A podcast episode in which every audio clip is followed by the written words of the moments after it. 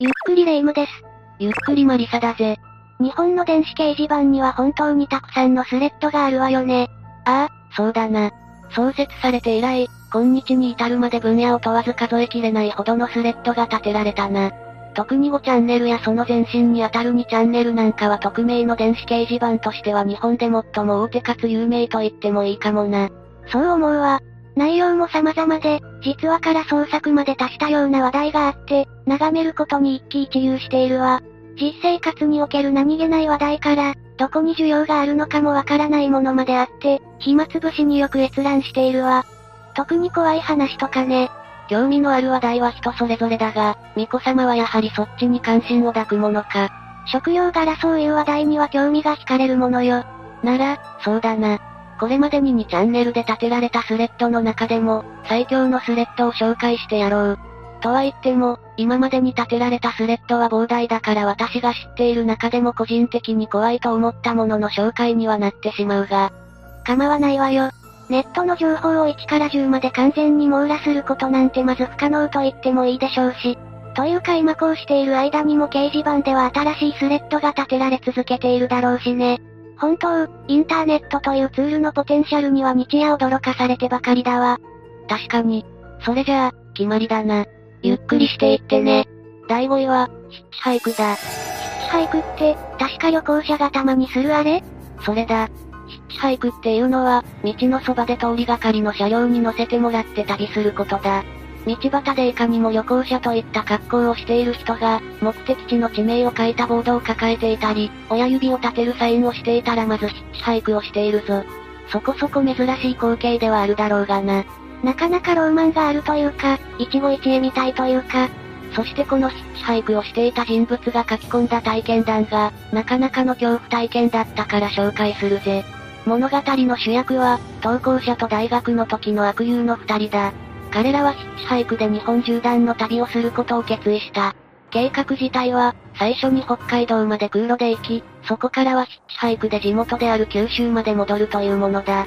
かなり大雑把な旅行計画ね最初は慣れないヒッチハイクで苦労していたんだが、コツをつかむにつれて順調に旅は進んでいったんだぜ。しかし、甲信地方あたりに差し掛かった時に、彼らは奇妙な体験をするんだ。甲信地方ってどこだったかしら？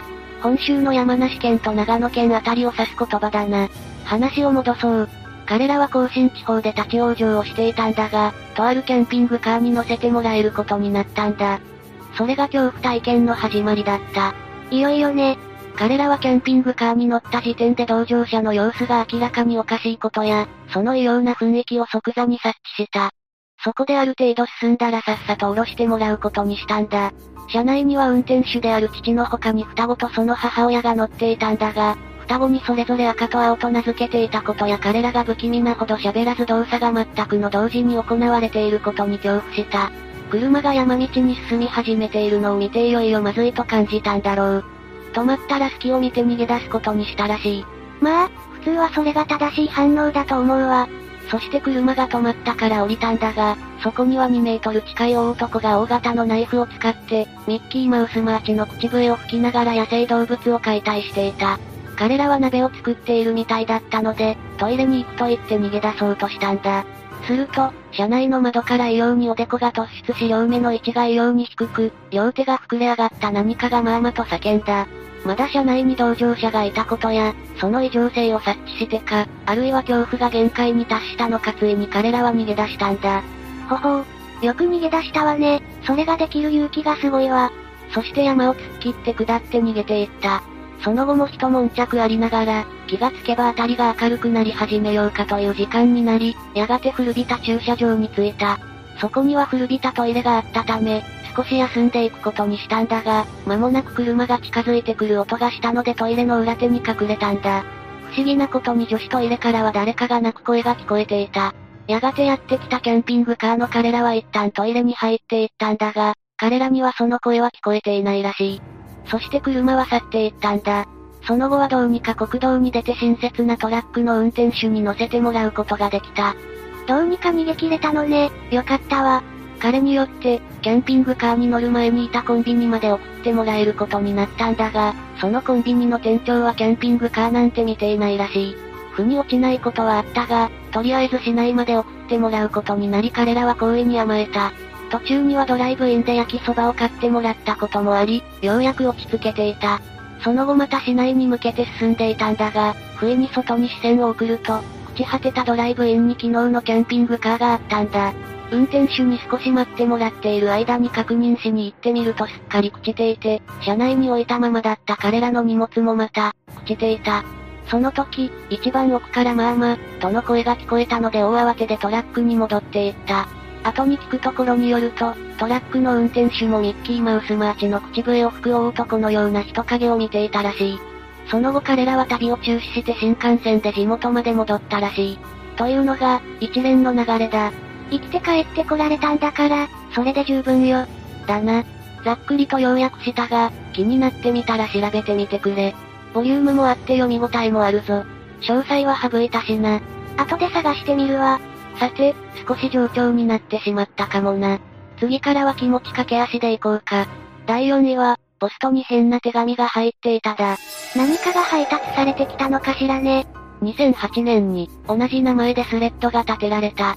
投稿主曰く、しばらく出張に行っていたらしいが、帰ってきたら家に変な手紙が入っていたという。中身を確認すると、内容がいまいちわからない文章の手紙と、赤色を基調とした不気味な絵が入っていた。おう。当然スレの住民たちは一気に不気味がり出したし、中には釣りを疑う者もいたが、それはそれとしても絵の方は不気味だった。しかし、これを不気味に思った投稿主は、不動産会社や隣人に問い合わせるなどの調査を始めた。といった感じだな。これは結構有名だから、タイトルの時点で思い出した人もいるかもしれないかな。あの絵は普通に怖いわね。何を思って書いたのやら。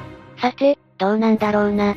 やがては手紙の送り主と思われる人物が、調査をしていた投稿主とその母親との連絡から情報を抜いて自宅に訪ねてこようとしたり、警察沙汰にまで発展していった。その行動力もすごいわね。その後加害者の動機や背景なんかが判明して事態の解決が図られたり、投稿主は引っ越しを決意したりしてこの騒動は幕を閉じることになるぜ。私も初めて見た時はイラストの圧倒的なインパクトから一気に引き込まれていった記憶があるな。正直、初見だったからこその不気味さがあったというかな。ええー、なかなか面白そうじゃない。怖いけど、調べてみようかしら。いいと思うぜ。個人的にはこれは釣りだと思うけどな。釣りって言うと、嘘でしたとか、でっち上げでしたみたいなあれ？ああ、特に不動産屋の対応には疑問があるな。真偽はともかく、一つの話題としては十分に怖いから選出したぜ。気になったら、調べてみてくれ。第3位は、危険な好奇心だ。元来好奇心っていうのは、自らを危険にさらしかねない危険な情動だと思うわ。確かに。これは、シャレフとして有名だな。何それ死ぬほどシャレにならない怖い話を集めてみない？の略称だ。2チャンネルにおいては、真偽を問わずオカルトやら何やらのとにかく怖い話を集めることを目的としていたぜ。実際、怖いしな。ふむ。かなり長いからざっくり要約すると、山奥に秘密基地を作ったりして遊んでいた小学生たちが牛の国参りを目撃してしまったことによって、騒動に巻き込まれるというものだ。うわぁ、絶対ドロドロしてるやつよ。そうだな。そもそも山奥で牛の国参りをするくらいなんだから、それ相応の動機や恨みがあるっていうのが普通だろう。当然、見られることを良しとしない儀式である以上、見られたからにはそっちも恨むだろうな。小学生たちからしたら旗迷惑でしかないのがね。まあ、山奥で秘密基地を作っていたのだから、かなりアクティビティな性格なんだろうさ。そんな彼らが騒動に巻き込まれたり、時には張本人と対峙したりといった内容になっているぜ。内容も怖いんだが、それ以上に一つの読み物として不思議と読み進めていく魅力があるぜ。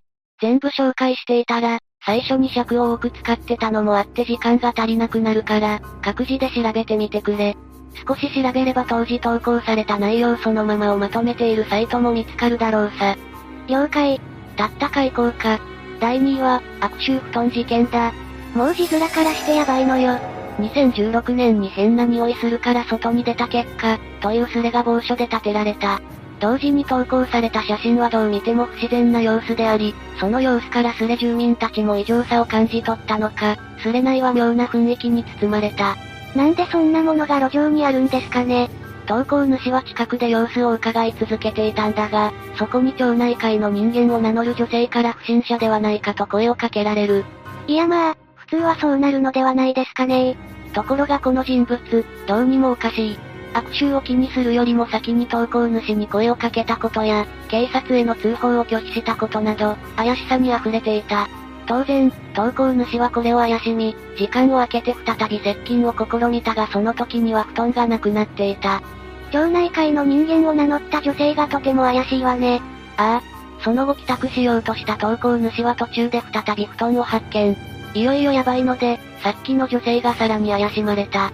その後は一旦スレッドが閉じられたが、投稿主により数週間後事件の全貌が明かされた。